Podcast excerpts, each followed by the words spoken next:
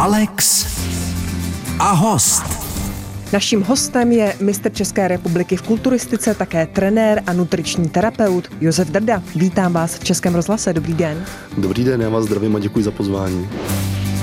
Alex a host. Naším hostem je mistr České republiky v kulturistice Josef Drda. Já když jsem se připravovala na tento rozhovor a dívala se na některé vaše fotky, tak jsem měla úplně eh, obavu, aby vám někde něco neprasklo. Eh, může se něco takového stát ve vašem těle? Eh, většinou ne z toho důvodu, jak to vypadá na té soutěži a tréninkově se snažím, aby se tak nestalo, takže doufejme, že ne a tam to je asi jenom optická iluze, která je ovšem tak cílená, aby to tak vypadalo asi v ideálním případě. Hmm.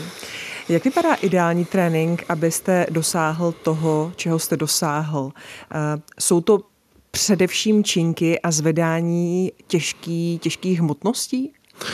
Ten trénink se samozřejmě drasticky liší, ale některé principy jsou asi stejný, ať už někdo preferuje tak nebo tak, i co mu zdravotní stránka dovolí, ale jsou to vlastně silové tréninky, které nejsou až tak extrémně dlouhé jako kondiční sporty, kolem 4x, 6x za týden eh, a určitě se jedná o zvedání nějakých eh, těžkých závaží, ale to je obecně velice že jo, individuální, co je pro koho těžký.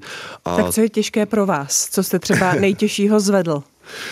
Eh, tak třeba z takových těch známějších cviků, jako je třeba že tlak na prsa, ať už s osou nebo s jednoručkama, tak ty 70 jednoručky tam nahoru asi dostaneme v pořádku na sérii. A potom samozřejmě, co asi nejvíc odděluje ten sport od jakýhokoliv jiného, tak je stejně ta strava asi. Mm-hmm. My se ke stravě určitě dostaneme. Už vám někdy spadla činka třeba na nohu? to se určitě stalo, ale spíš se to stalo u těch osobních tréninků, kdy prostě tam je hodně lidí a hlídáte třeba i toho klienta, tak samozřejmě spadne a pokud je nějaká relativně malá, tak se to dá přežít, ale cokoliv většího samozřejmě už e, začíná být velice rychle dosti nepříjemné.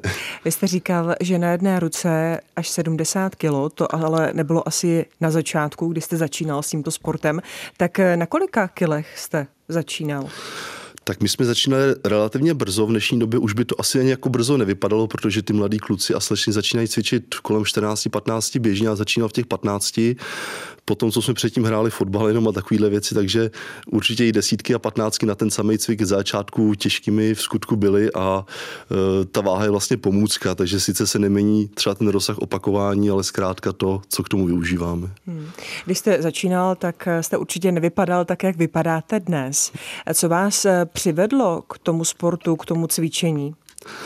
To vlastně nebyl ani zprvu tak jakoby záměr, protože jak jsem říkal, dělali jsme klasický sport, já jsem chodil na sportovní základku, takže uh, jsme prostě chodili uh, do fitness centra, když se otevřelo v zimě a zprvu jsme tam běhali, chodili občas zacvičit si na hrazdu a tak dále a tak nějak časem jsme už míň chodili běhat a cvičit na hrazdu a víc jsme cvičili normálně a asi to byla přirozená, přirozená vlastně inklinace k tomu, že nás to víc, víc bavilo a byly tam vidět nějaký pokroky a u mě možná trošku rychleji než u těch vrstevníků, takže to to možná bylo to, co tam opravdu jakoby chytlo zprvu.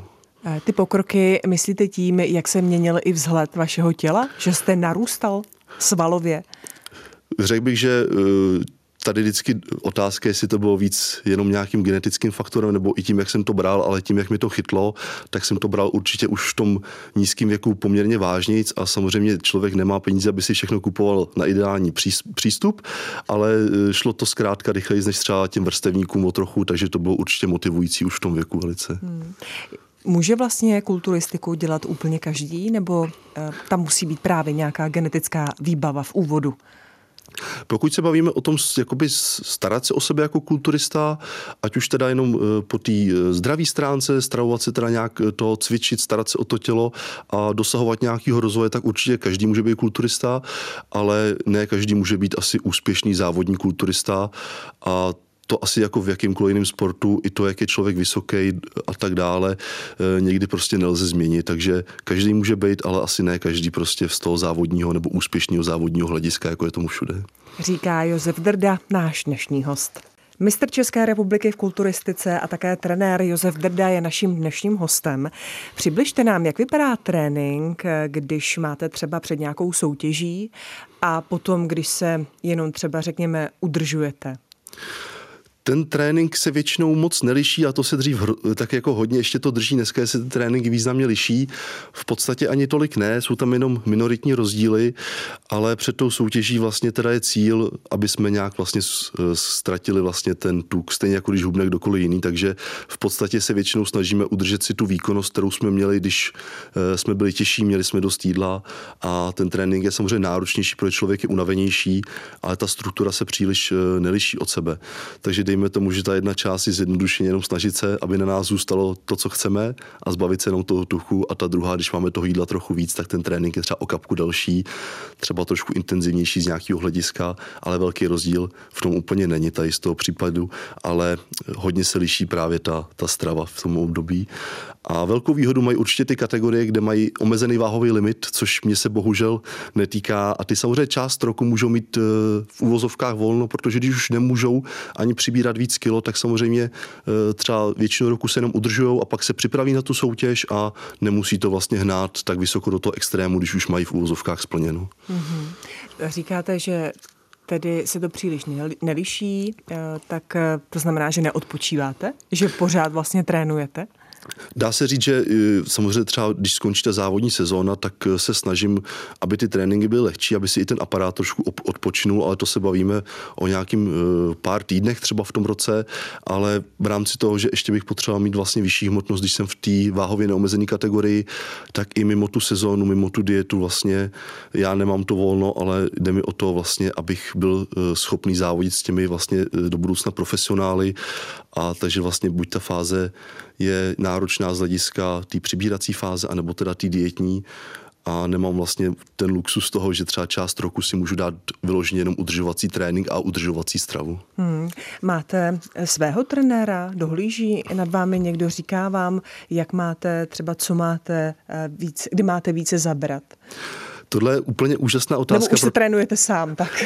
Protože ve všech sportech vlastně i na vysoké úrovni je běžný, že mají e, profesionální sportovci obecně trenéry a tady je to kolikrát vnímáno tak, že když má někdo, do třeba i já, jako já jsem trenér, má trenéra, jako proč, ale tam jde o to, že právě ne vždycky umíte pracovat e, třeba soudně a kolikrát, když máte ty hodně aktivní lidi nebo naopak, tak někdo dělá málo a někdo se snaží dělat třeba až zbytečně moc, takže mít toho trenéra aby vám dal ten názor podle toho, jak si vedete a někdy přidat, někdy naopak ubrat, si myslím, že je velice důležitý, jak v tom tréninku, tak v té stravě. A hlavně se asi jako nevidíte na sebe ze všech stran, tak eh, je to právě ten trenér, ty další oči, které to zkontrolují? Přesně tak, eh, jak říkám, když je člověk unavený v té dietě a má třeba tendenci dělat to, tak že mu pomůže, že tam třeba jenom na tom tréninku s ním je, nejde o to, že by ten člověk neuměl cvičit, že jo? To on umí výborně. A naopak třeba, když má ty energie hodně, tak aby tam nebyl zbytečně dlouho a nedělal vlastně něco, co škodí.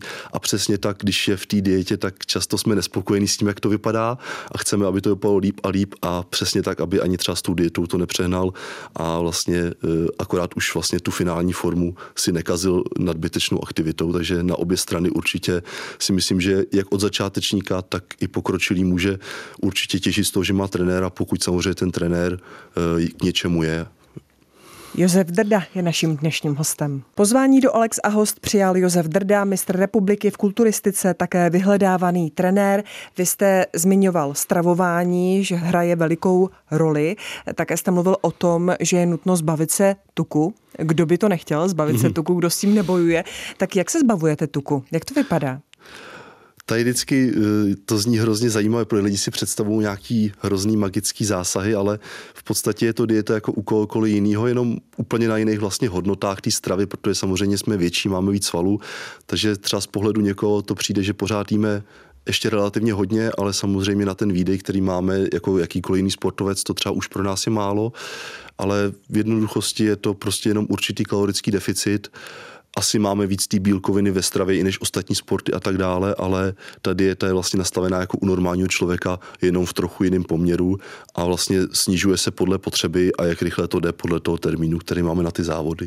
Čemu se striktně vyhýbáte, když jste v dietě? Eh, vlastně než ta dieta začne, tak první, co dáváme pryč, tak jsou všechny takový ty neideální suroviny, které třeba mimo tu sezónu, když to jídla máme hodně, nám nevadí, takže dejme tomu, eh, samozřejmě může to být i klasické věci jako burger a podobně, který třeba eh, nějakou formou volného jídla tam určitě v tom jídelníčku můžou být pro někoho. A vlastně když už teda máme toho jídla míň, tak většinou se jenom snažíme, aby to, z čeho jde, byly opravdu kvalitní suroviny, takže bych řekl, že nejdřív to jenom trošku očistíme a pak až ubíráme do toho množství množství dle potřeby a sem tam přidáváme nějaký výdej, samozřejmě v podobě třeba nějaký kardioaktivity nebo vyloženě jenom kroků navíc za den a to vlastně může dělat stejně taky normální člověk. Hmm. A když takhle eh, hubnete ztrácíte tuk a máte méně jídla, méně kalorií, tak jste eh, nervózní nebo protivný? Míváte někdy takové stavy?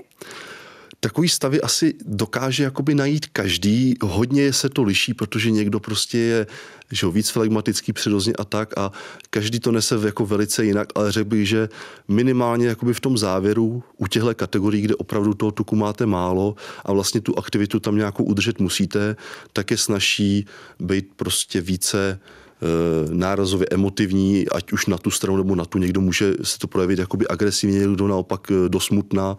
Takže určitě ten organismus jakoby reaguje takhle trošku splašeně a pokud to někomu reaguje takhle už pět měsíců před soutěží, tak nevím, jestli bych to úplně sváděl na tu dietu. Ale... Co potom vaše okolí? Když, si, když jste třeba před soutěží, tak už vědí, že vám mají jít stranou? Eh, takhle, to blízký okolí ano a to je hrozně důležité. Já vím, že s tím mají hrozný problém třeba na těch závodech. Já vím, že se tam vozí třeba ty přítelkyně nebo třeba rodinu, se kterou normálně nežijou. A teď před těmi závodami oni jsou opravdu unavený a tak jsou takový nepříjemný. Jo? A nejhorší je, když oni se s nima snaží jakoby vyřešit proč jo? a nerozumí tomu. A ono někdy, já jsem třeba hrozně rád, když je přítelkyně doma a já jsem unavený, tak člověk nemá třeba tendenci tolik povídat, ale vůbec mi nevadí, když něco povídá ona mě, takže pokud nečeká, že se budu nějak vyjadřovat zpátky a prostě to, tak mi nevadí její přítomnost a ona nebere jakoby špatně, že bych neměl náladu já na ní, ale že jsem třeba prostě jenom unavený a potom asi nemusí dojít ani k žádnému problému. Takže bych řekl, že to je trošku o tom zvyku a že asi si to prostě ty lidi vyříkají a pochopí. A samozřejmě, kdokoliv třeba prošel tou dietou nějakou, tak asi je k tomu takovej, že ví, jakoby, jaký ten může mít pocit ten člověk. Tak a taková ta únava a vysílení a třeba špatná nálada tak končí v okamžiku, kdy skončí závody? Když skončí soutěž nebo ještě před tou soutěží? Záleží, jak ta soutěž skončí. takže samozřejmě někdo třeba ještě pokračuje a má těch závodů víc po sobě, takže se třeba musí udržet ještě třeba pár týdnů a taky někdo, kdo to dělá hodně let, tak je na to třeba v úvozovkách zvyklejší může to mít víc pod kontrolou, ty emoce samozřejmě, ale jak říkám, to je hrozně kus od kusu, ale pokud ty závody skončí a ten člověk se lehce vrátí do nějakého normálnějšího režimu, a byť třeba nejí moc, ale už jakoby se nesnaží nutně ještě hubnout víc, což je takový to nejhorší, když už opravdu nemáte z čeho a ještě musíte, tak eh, potom už většinou se to docela rychle stabilizuje a je z toho najednou docela veselý jedinec. Musí to být také o velké vůli. To bych řekl, ale že asi všechny sporty, některé sporty určitě neberu, že jsou i těžší při té tréninkové aktivitě, jsou určitě nároční sporty a tady ten asi jenom vyniká v, prostě v tom dietním aspektu, jenom že zachází tak, tak daleko. Josef Drda je naším dnešním hostem. Povídám si s mistrem České republiky v kulturistice a trenérem Josefem Drdou. Někdy jsem zaznamenala, že vaší doménou na soutěžích jsou dolní končetiny. To, je, to už bylo dáno od samého začátku, nebo se to tak nějak vyvinulo tréninkem? Tady to je takový hrozně dousečný a vždycky to někoho hrozně urazí, eh, protože někdo má prostě lepší potenciál na něco, ale často lidi si to spojují s tím, že to má jenom dáno a ani se tomu nevěnuje. Takže eh, tak tomu není. Vždycky jsme to vlastně trénovali tak nějak, co jsme považovali za rozumný a nedá se prostě popřít, že přirozeně ty nohy šly trošku líp, ale taky to není tak, že eh, bychom se na něm podívali oni vyrostli.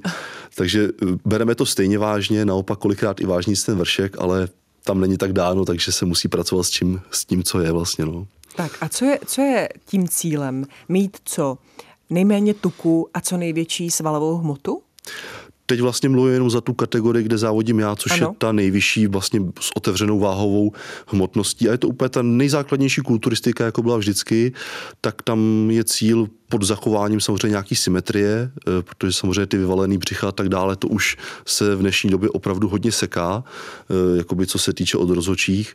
Takže pokud máme tu kategorii jako neomezenou, tak čím větší pod estetikou nějakou a připravenější, respektive staženější, bez toho tuku, tak tím lepší. Ale ty nižší kategorie třeba můžou mít omezení, že i moc málo tuku nebo moc svalu už je nežádoucí. Jo, třeba ženský bikini fitness a podobně, tak tam je to třeba i, že už moc může být špatně hodnoceno. Mm-hmm. Ale rozhodují eh, hodnotitelé nebo rozhočí? Rozhodčí? Jsou to tam, rozhodčí, jsou to hodnotitelé je, asi? Jsou to rozhodčí, je tam vždycky panel, Aha. Eh, ten vlastně může být od pěti, může jich být i víc na těch větších soutěžích a samozřejmě pořád je to částečně subjektivní sport, hmm. ale právě z tohohle jsem rád, že závodím v té kategorii, kde závodím, protože jak jsem řekl, když máte jasně daný, že víc takhle a víc takhle je jenom lepší, tak se dá trošku za ten výsledek líp postavit. Takže když máte ty kategorie, které jsou víc zastřešený, tak se stane, že ty závodnice nebo závodníci mají vlastně ten limit plně využitý na té vyšší úrovni a jsou si opravdu velice podobní. Jak tou výškou, tak vlastně že jo, tou připraveností množstvím svalů. A zejména ty ženské kategorie tam občas je, až nerozumím, proč to je třeba tak nebo tak, ale mm, to je takový prostě hodně subjektivní, takže tam bych řekl, že se nedá tak právoplatně vstekat, když se to někomu nelíbí. Jak se jmenují konkrétně ty pózy, které pak předvádíte na těch soutěžích? Klasicky je jich tedy sedm a je to vlastně vždycky název toho, co se v té póze ukazuje dominantně. Asi takový to nejznámější, ten double bicep ze předu, že jo, kdy člověk stojí, dá ruce od sebe a je vidět vlastně, jestli je pas úzký, jak, jsou, jak je velký, vlastně, jak jsou velký ty záda a samozřejmě ty bicepsy i nohy ze předu. A tak je to i ze zadu a je tam vlastně několik póz a vždycky se to tak to jmenuje, že ze předu, ze zadu, břicho, stehna a tak dále a hodnotí se vlastně vždycky, jak to vypadá v té póze. A jednoduchou matikou by se to dalo říct, že samozřejmě kdo vyhrává třeba čtyři pózy ku třem vedle toho druhého na optiku, tak by měl samozřejmě vyhrát, vyhrát třeba celkově, pokud to není nějaká dramatická neproporčnost. Mm-hmm. A co pruhovaný zadek? to je milovaná věc. To je určitě, co je asi nejvíc vidět právě v těchto těch kategorií bez omezení a přirozeně, když už někdo má toho tuku opravdu tak málo, že jsou vyloženě vidět takový ty proužky, proužky na zadku, protože ten sval jako takový přirozeně má tak takovou definici, že jo, u každého, jenom to není vidět, tak eh, to je velká sláva. Samozřejmě to nevypadá asi pro normálního člověka moc hezky, ale je to vidět, dá se říct, těch pár dnů na té soutěži jenom pod tím světlem. A to vy máte? To teď aktuálně nemám, ale doufám, že budu zase jednou. Dobře. Josef Drda je naším dnešním hostem. Josef Drda je mistr republiky v kulturistice a náš dnešní host.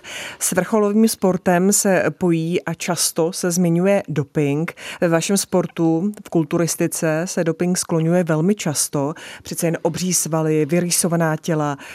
Často si člověk řekne, to přeci nemůže být pouhým cvičením. Vy jste se setkal s dopingem? Já takhle s dopingem se setkáte asi v každém sportu. Samozřejmě, když jde o sport který je takto optický a vlastně, jak jsem říkal, většina samozřejmě na tom tréninku je silná, ale jak, jak jste silná na tréninku, to vlastně se nehodnotí ve finále tak eh, samozřejmě to bije do očí a svádí to k téhle myšlence, ale doping prostě u profesionálních sportů asi je, byl a bude. A setkal jsem se určitě s dopingem. Eh, všechny ty závody, které vlastně tam, eh, který já tam mám odzávoděný kolem té republiky, což bylo mezi tím 18 až asi 21, tuším, když mi bylo, tak jsem závodil naturálně, teď samozřejmě určitě tam bude, věřte, nevěřte, ale tenkrát se tam i kontrolovalo. Na těch profesionálních úrovních se často samozřejmě nekontroluje, ale jako větší problém bych spíš viděl to, když ta dostupnost těch informací se jakoby zvyšuje a dostávají k tomu přístup prostě i lidi, kteří by neměli a často ty škody vlastně u těch, kteří s tím neumí pracovat, jsou podstatně větší. A co je smutný, tak samozřejmě e, můžou se s tím setkat i kdokoliv, kdo tu posilovnu navštíví a bude se o to asi zajímat, tak e, to není něco, o čem by nedostal nějakou informaci, byť je třeba velice mladý, kolem těch třeba 17-18 a za mě by to ale v minimálně v této věkové kategorii na těch soutěžích se nemělo vyskytovat. Hmm. Vám uh, osobně někdo doping nabízel, když jste třeba začínal? Takhle nenabízel, jako určitě se stane, že někdo je možný, že by to jako chtěl prodat, tak vložně nabízel, ale spíš uh, to je něco asi, po čem se ten člověk musí trochu pídit sám, ale jak jsem říkal, v dnešní době to není tak těžký. Asi úplně v nejhorším případě něco objednáte přes internet a otázka, co vůbec přijde v té láhvičce, to asi je úplně to nejhorší, co by se mohlo stát ale e, samozřejmě, co je špatný na té kulturistice z tohohle hlediska, takže i pro tyhle nižší úrovně nebo pro ty mladší kategorie, které třeba nejsou ještě profesionální, je tam ta hrozná spojitost s tím, že umístit se a vyhrát je pouze záležitost dopingu. Hmm což ty profesionálové ho jistě užívají. Teoreticky ho má každý k dispozici, protože to nejsou chudí lidi a i tak vypadají tak drasticky jinak. Takže by to nemělo být tak, že někdo dokáže v 18 vyhrát prostě regionální soutěž, například Čechy a republiku a automaticky musí něco brát, protože za touhle myšlenkou potom to tak bude užívat, že jo, každý a nebude tam ani taková ta snaha o to. Takže to si myslím, že by se mělo trošku změnit. A jak říkám, každý nemáme stejný genetický základ, takže někdy lidi mají hodně pomotaný to, co opravdu pro někoho možný je a pro někoho ne. Hmm. Ale tím naturálním cvičením bez podporných látek asi to, ten efekt není tak rychlý. Tak je to ten důvod, proč se eh, k riziku spojenému s eh, dopingem eh, schylují někteří začínající sportovci, mladí kulturisté? Asi stejně jako v těch dietách, co jdou v televizi, prostě lidi hledají něco, co samozřejmě půjde v úvozovkách snadno a rychleji. A často potom v těch fitness centrech, ale vidíte i lidi, kde byste řekli, že tam určitě nikdo nic nebere v té místnosti a kolikrát zjistíte, že ano, takže opravdu to není záruka, že něco e, funguje o tolik líp, když prostě ten člověk stejně nedělá ty základní aspekty. Asi se nedá popřít, že e, i tak vypadá trochu líp, jo, kdyby nedělal vůbec nic z toho, ale není to zase úplně prostě jako zázračná pilulka a samozřejmě nese to extrémní množství samozřejmě, což je známý i zdravotních rizik a velký zodpovědnosti i jak s tím pracovat. A většina lidí to, jak by chtěli vypadat, tak je dosažitelný s rezervou většinou to protože málo kdo chce vypadat jako profesionální třeba závodník. Jo? A mm, vlastně zkracovat si tu cestu nebo si myslet si takhle to a všechno ostatní uh, si jakoby jenom ulehčím a nebudu řešit, tak to asi je ten nejhorší možný přístup. Takže já mám naprosto respekt, když to někdo používá z toho profesionálního sportovního hlediska jako nutný zlo, který prostě eh, ho živí částečně a chová se maximálně zodpovědně, aby redukoval ty následky, ale co mi obecně vadí, když někdo má ty požadavky nižší a v úvozovkách vyloženě ten doping jakoby zneužívá a ještě ani moc neeliminuje ty zdravotní dopady. Říká Josef Drda, náš dnešní host. Český rozhlas vysílá Alex a host a tím hostem je kulturista a trenér Josef Drda. Jaké jsou vlastně vaše cíle, plány, ať už jako závodníka, tak jako trenéra? Jako trenéra bych řekl, že se mi tady poštěstilo, protože tam už mám asi plnou kapacitu lidí, takže eh, a jsem s nima velice spokojený, protože mám jak začátečníky, tak i ty eh, závodníky, což prostě jsou takový rozdílný sekce, takže jedno baví jinak, jedno taky. A závodně vlastně teď se začínáme tenhle rok po roční pauze budeme závodit na mezinárodních soutěžích a budu se snažit získat profikartu. A tady to je někdy matoucí, protože i když vyhrajete Čechy a republiku, a takový ty jakoby nejvýznamnější e, závody lokálně, třeba pro, to, pro tu republiku, tak stále nemáte titul profesionála. Vlastně ten získáváte, když vyhrajete napříč všemi kategoriemi na nějaké větší soutěži, která má ale účast mezinárodní. Takže která vám chybí? Takže mi chybí vyhrát uh, nějakou, nějakou soutěž, kde bude teda ta mezinárodní účast, mm-hmm. vyhrát ve svojí kategorii, což je ta nejtěžší, a pak i nad těma vítězama těch lehčích kategorií pro tu kulturistiku. A pokud na té soutěži se bude dávat jedna karta, což většinou se dává jedna, tak vlastně potom se člověk stává profesionálem a už musí výlučně závodit na těch profesionálních soutěžích, které jsou všude po světě. U nás třeba jsou dvě, tři za ten rok jenom v celé republice, takže se musí i cestovat, že to je náročnější a pak už začínají ty soutěže, kde už jsou vlastně i významné finanční odměny a tak dále, ale ta nutnost cestovat samozřejmě je dost eh, prodražující ten sport. A jste potom tedy profi, kulturista. Teď tak. ještě stále nejste profi, byť Teď jste mistr České republiky. Přesně tak. Tak a řekněte mi ještě, v jakém věku obvykle kulturisté ukončují kariéru? Hodně záleží, v kolika letech začali, protože eh, pokud se bavíme o té zase mojí kulturistice, tak tam trvá jakoby nejdíl. Ta věkovka je tam nejvíc posazená dopředu, protože trvá, než jakoby ty svaly narostou. Nehledě na to, co děláte, i když jsme se o tom dopingu, tak prostě ten sval roste nějakou omezenou rychlostí, samozřejmě i na základě toho obdaření toho jedince. Takže tam se ty profikarty vyhrávají relativně pozdě a ty závodníci tam běžně jsou v nejlepším mezi třeba 30, 35 a zase kolem 40, 40 plus už většina třeba končí nebo přechází do těch masters, do těch starších. A u těch menších kategorií tam jsou třeba běžně profesionálové už v těch 18 a v tom nižším věku, ale není to z pravidla tak. Takže kulturistiku asi může dělat kdokoliv závodně, dokud to tělo slouží a vypadá tak, jak má, ale z pravidla bych řekl, že i v tom pozdějším věku oproti jiným sportům, protože v hokeji asi ve 35 až ve 40 excelovat už tolik nebudete. Vy jste mi prozradil, že ještě kromě toho, že trénujete, sám závodíte, tak ještě studujete, studujete dálkově výživu dětí a dospělých. Ehm, je to obor, který se týká vašeho sportu, zaměřený na váš sport, anebo je to výživa myšlená obecně? Správná výživa? Je to určitě výživa eh, myšlená obecně. Je to vlastně nástavba na to nutričního terapeuta, který je vyloženě eh, v úvozovkách pro nemocnici, pro normální lidi a zejména teda, když má nějaký zdravotní problémy. A tady to je vlastně nástavba, která to rozšiřuje na Karlově univerzitě a o sport se opírá úplně minimálně, spíš asi jenom o znalost eh, toho, jak se vlastně třeba ty živiny zjednodušeně v těle chovají, ale cílem vlastně těchto škol není prostě žádný sportovní zaměření. Jsou to normální, případně teda dominantně problémoví lidi z hlediska, když mají nějaký strasti z nemocí a tak dále, jak by se měli stravovat buď optimálně, anebo aby to samozřejmě pomohlo z té zdravotní stránky. A jakéhokoliv věku, předpokládám. Přesně tak. V posledních letech se lidé stále více potýkají se střevními chronickými záněty. Je to třeba něco, čemu vy se budete věnovat?